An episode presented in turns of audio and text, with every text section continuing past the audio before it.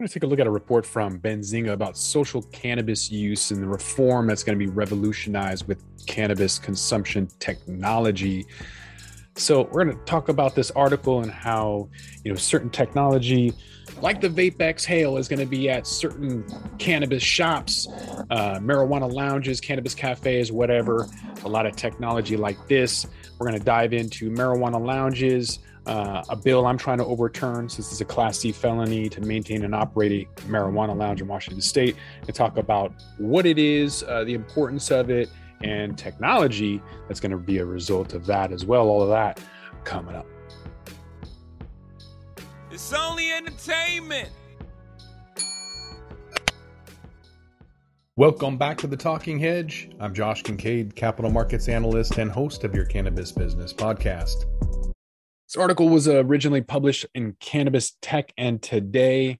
Um, and so we're going to take a look uh, at cannabis cafes and, and everything that's around that. I believe that cannabis cafes are like the window or the soul into the community. As soon as people can see the brick and mortars, the establishment of people consuming rather than just buy it, go to your home, out of sight, out of mind, like a freaking heroin addict. People don't know where heroin or crack comes from, and people consume it. They don't know where. And that's just too out of sight. We need to have consumption be very similar to a bar and restaurant.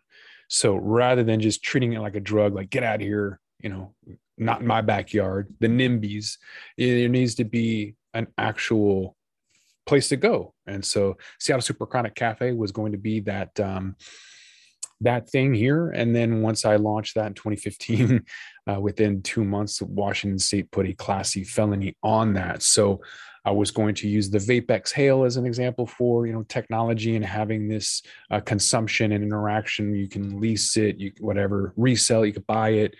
Uh, since they're going to be limited uh, on their ability to generate revenue, a lot of places that you're going to see you have to buy the product there, and so they're going to sell you a twenty dollar uh, gram or a ten dollar pre roll.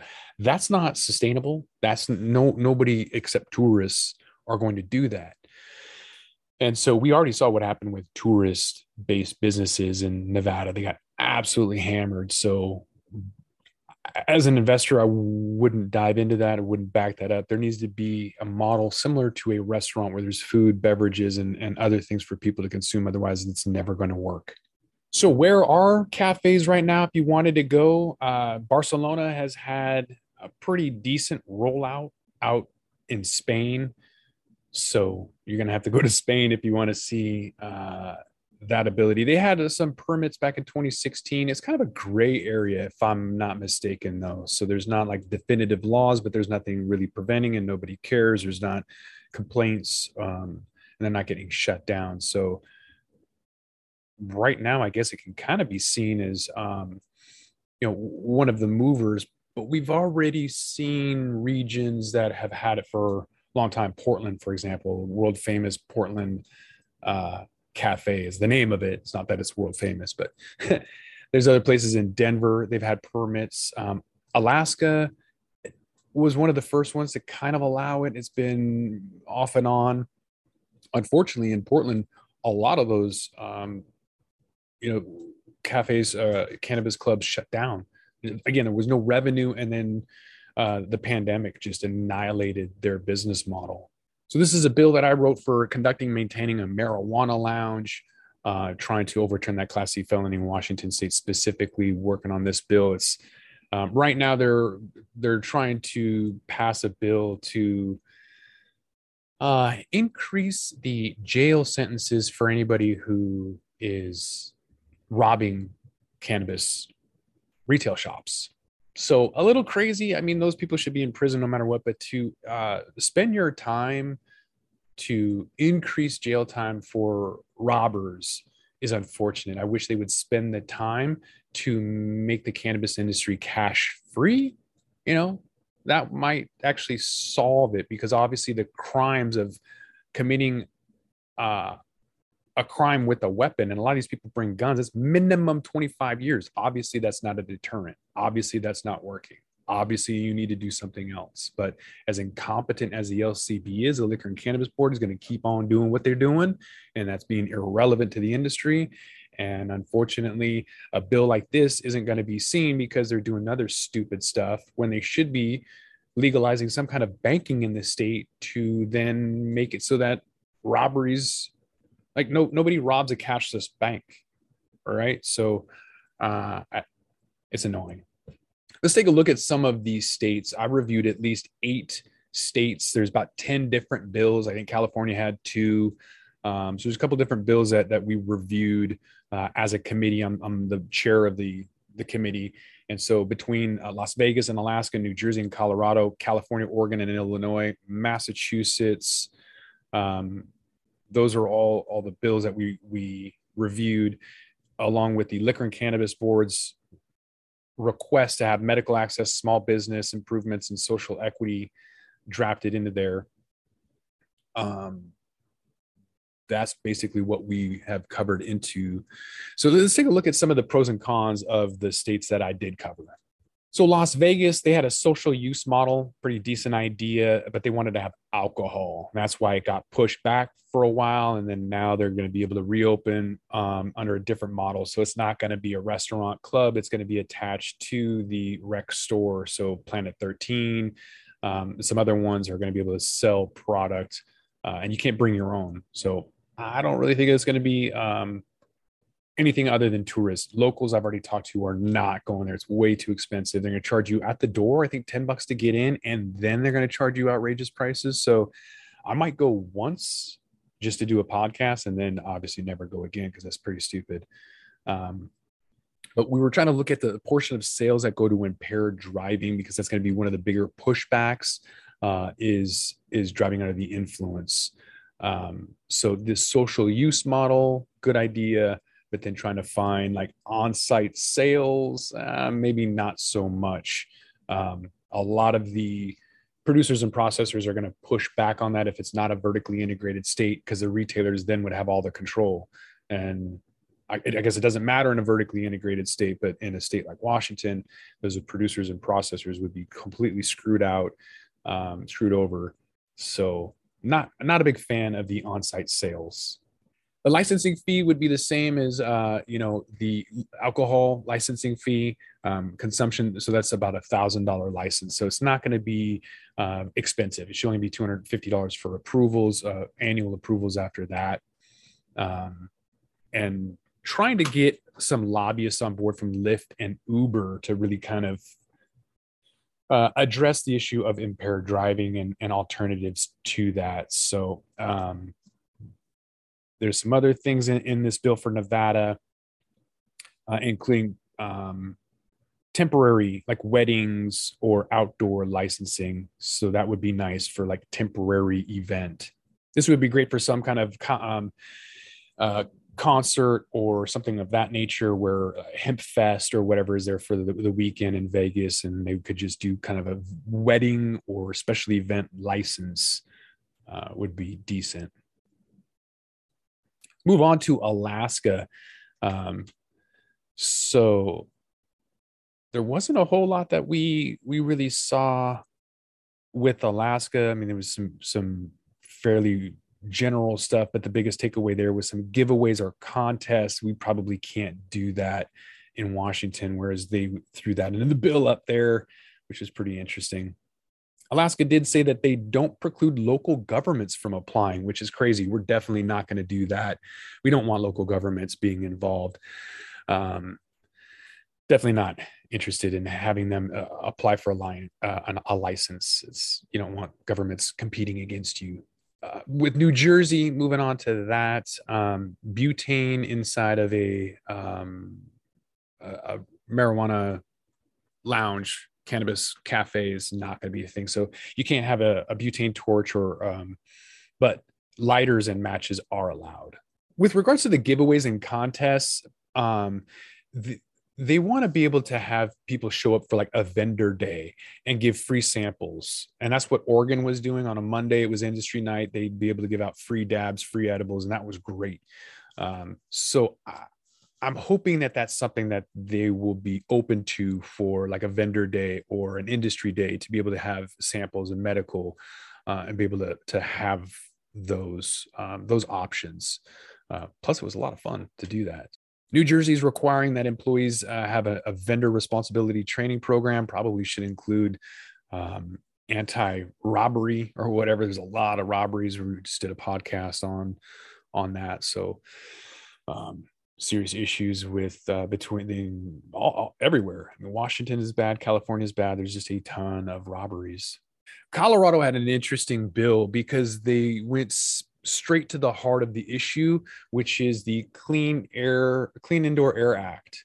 Uh, you you can't have an employee work anywhere where people smoke, which is weird because there's a restaurant called El Gaucho and they have a cigar bar and everyone is there smoking cigars, but it's a private club and no one's complaining. So, you know, um, I don't think that's the workaround but it is interesting. When we tried to get this passed, the regulators in Washington wanted the equivalent of a 737 engine in order to clear this space. That jet engine would have been the only thing to clear the space as fast as they wanted it to. So, needs to be some, uh, you know, a, a, a better compromise there. But Colorado did say that the bill makes the hospitality space an exemption to the Colorado Clean Air Act. So I don't know how they're going to get that passed, but I found that to be an awesome way to write that in. And anybody who's looking at this should definitely be looking at how to exempt their state's Clean Air Act. So it says that they shall be subject to the provisions of the New Jersey Smoke Free Air Act and amends the New Jersey Smoke Free Act, uh, includes a definition of the con- uh, marijuana consumption, uh, specifics about ventilation, and that the area would be exempt from that smoke free act. Insurance is interesting. There's crop loss insurance. So getting the insurance uh, industry in, involved is going to be interesting along with you know municipalities and counties there's probably going to be a lot of people who don't want this and opt out um, so going to have to allow local jurisdictions from opting out um, just like they did with with retail shops, which is unfortunate, but it's going to differ by by regions or counties. California had a couple bills, one for the state and then one for like San Francisco, and then they had a, a safe injection site bill. So um, I took the safe injection site bill because I wanted to see what the requirements were for something of that nature. What is the the licensing, you know, the on staff medical requirements, the literature. I just kind of want to see like worst case scenario if you're seriously contemplating like a heroin injection site, what are you requiring there because I want to know what it might translate to if it were cannabis. So that's why I included that. There's the West Hollywood application. Also, they were one of the first ones to, to dive on board and, and allow that. So again, they wanted to have some on-site sales, which I know I don't think is going to be the greatest. I think it's going to be really limiting for locals. Again, I'm not going to go if, if there's on-site sales. San Francisco has an overdose prevention program and education materials. Again, that's for the safe injection site. If they're really like uh, ignorant uh, to to cannabis, they may require something like this and have an on-site um, nurse or something crazy like that. Um, but I would imagine if there's a very conservative state or conservative county or whatever, um, and they're incredibly ignorant, that that's why the safe injection site bill was looked at is because worst case scenario you're going to have to do something stupid like that. Oregon's uh, bill was really interesting too because they had put in uh, tours in there. I mean, they should have they should have been able to put a lot more in there to keep those businesses open because, like I said, they all failed. A lot of them, if not all of them, failed. So, um, putting in uh, inclusions of tours and special event licenses should definitely be considered, as well as alternative modes of uh, revenue. You know, uh, allow them to sell coffee instead of K cups. Allow them to make you know food and drink which they didn't allow. So they had to they had um, a fundraiser. So they were able to make some ribs and just basically give it away for donations. I don't think that we should be able to restrict. You should be able to generate revenue in any way possible. So big takeaway from oregon is that you need to generate revenue otherwise you're not going to be in business. And then these temporary event licenses are great for tours um, as well as you know, we mentioned Hemp Fest. uh, or any other temporary event. Still going to have to follow the same rules as a rec shop. So if you're within a thousand feet of a school or church or whatever, it's going to, you know, basically follow all of those requirements. But another piece of the tour is to have a, a producer or processor tour and then be able to give samples and or sell directly from the farm. Um, Oregon didn't didn't ask for that, but Washington State is asking for that. So I'm not sure that that's going to pass in the next year or two, but I think the farms definitely want to offer tours and be able to sell direct only via tours. You can't just show up like in your car, you have to be a part of an actual tour. So we reviewed Illinois and um, you know they talked about small businesses and social equity and and medical um, we ended up having a, a town hall uh, where we covered all of these issues down at the Capitol in Olympia, and we talked about Illinois' social equity program. They were probably one of the most robust for that equity uh, equity program, and so we took a lot of the verbiage from Illinois to um, implement in, in our bill for that. So, again, uh, medical access because medical is always killed off in a regulated state. Social equity licenses for the obvious reason, and then what are the advantages for small business instead of these major, massive MSOs? Massachusetts also had a social equity program, medical patient access, uh, tours and special events. But the bill for Massachusetts was relatively thin at the time and uh, not very well thought out. So we didn't really cover a whole lot when it came to Massachusetts. So just running through the, this bill real quick, uh, we started with the intent and what we wanted to do, which is to remove that Class C felony, and then it talks about licensing regulations, uh, just basic rules, and a lot of this is standard, um, whether it's a marijuana lounge or a retail shop. A lot of the verbiage here is going to remain relatively the same. Moving on to applications and fees, because ultimately the regulators want to know how they're going to get paid. So you got to include that for sure. Want to have the temporary licensing and tours. That's going to be a big opportunity um, to create tourism uh, to create some some reason for people to come into the state when there is um, you know federal legalization people aren't going to care anymore. So you're going to have to do something to differentiate yourself. As soon as we do have cannabis cafes there's going to be an opportunity for companies rather than paying a lot of money to promote their new technologies they're going to just provide a demonstration to a social use venue a place for products to be in front of potential purchasers, industry insiders. In the future, these cannabis cafes are going to be an ideal place to debut new cannabis consumption technologies as soon as they're legal.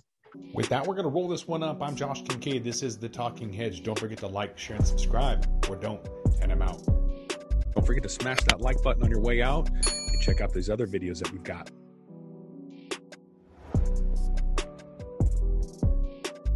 Thanks for listening to today's show. To check out more great cannabis podcasts, go to podconnects.com. Here's a preview of one of our other shows.